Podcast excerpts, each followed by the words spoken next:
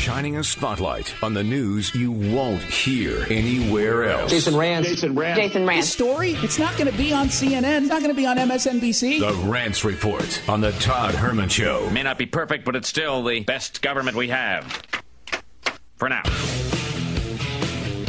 My goodness, stepping away from his program here, 3 to 6 p.m. You can get that on the app, on uh, Fox News all the time. Jason Rancher, good morning. Good morning. How is everyone? Oh, we're we're relaxed. You know, I, I uh, do you ever feel okay? like my show is, is too kickback? Yes, all the time. I find you not high strung enough. That's a good line. I was saying, I don't know if you heard my tease to your uh, your appearance on the show that uh, I, I, we could just play the game of going through your Twitter account. Can you talk to me about this Alicia Bush? Uh, you were on Fox again. No, this is your video. It's a Jason Rantz exclusive video. Um, talk to my audience about this woman and her role and the things she said. H- how did you get access to this insanity of this this equity director person? Well, parents had been sending me some videos that she was posting on TikTok. And so Alicia Bush, who was up until recently on the Tahoma School District's equity team, uh, she had this TikTok video up or TikTok channel up. And I went there and I was able to download a whole bunch of videos before she went private as she realized, oh, maybe being a virulent racist in public is probably not a good look.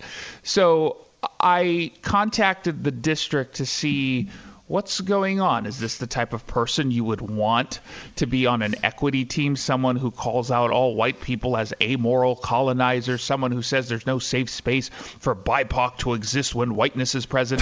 Someone who mocks the American dream as being uh, white supremacy?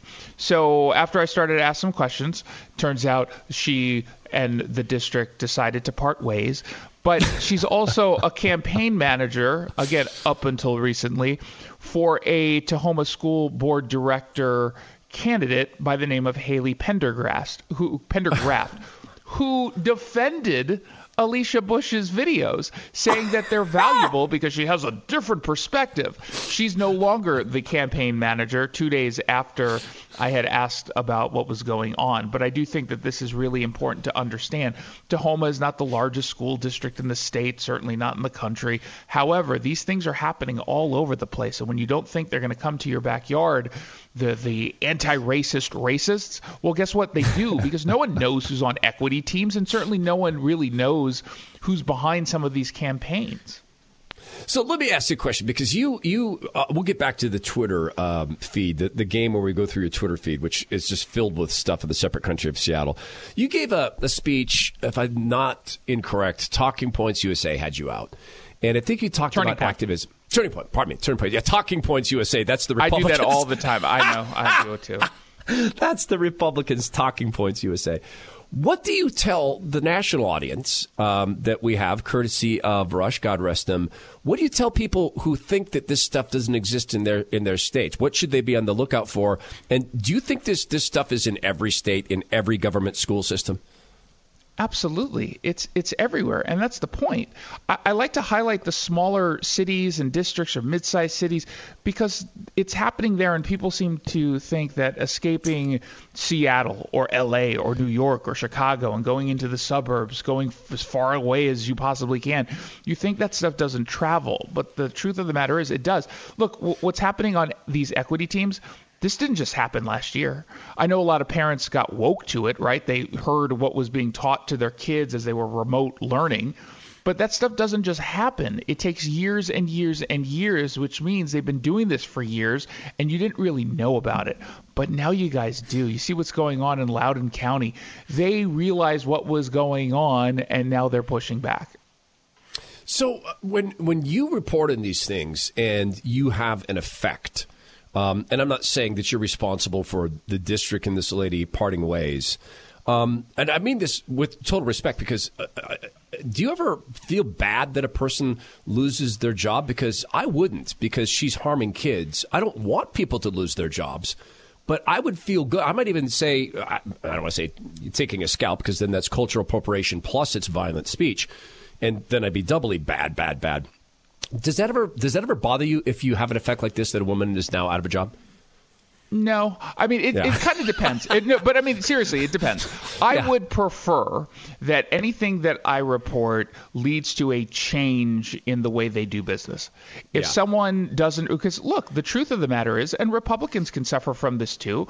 When you are a blind ideologue, you don't necessarily see the damage that you're doing. You don't even necessarily realize what you're saying is crazy or just over the line. And sometimes calling it out in a public way might change their behavior. I would prefer that over anyone being kicked out of a job or agreeing to separate. I mean, this was a volunteer position at this point, but I mean, it's the same basic uh, standpoint. I want you to change. I don't want you to be a racist.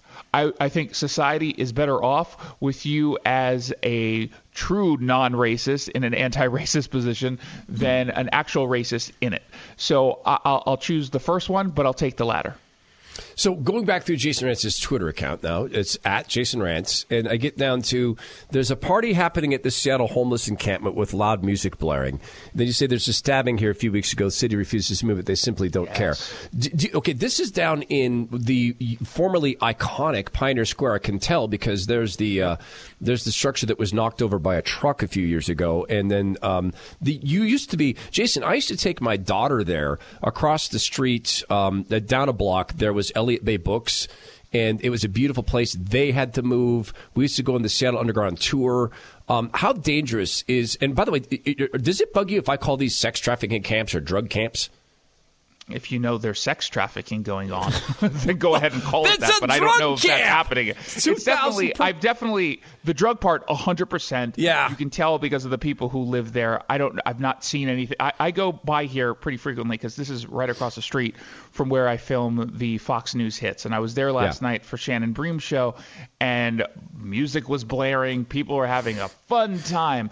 But I recalled because I was talking to the the guy who had driven me over. He, he was saying how things have changed. I go, dude. Three weeks ago, 20 minutes after I left this location, there was a stabbing.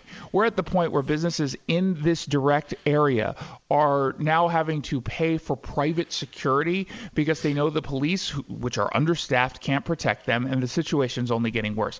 This is an encampment that was cleared for maybe three days after being there for about nine months that just came back. A lot of them are folks who were living at City Hall Park, and I've never seen it get so big. At one point, there was a TV that was working that was turned on. There, I couldn't tell what they were watching, but they were stealing obviously the electricity, and they were just having a great old time. And Andrew Lewis, who's the council member who represents this area, does not care.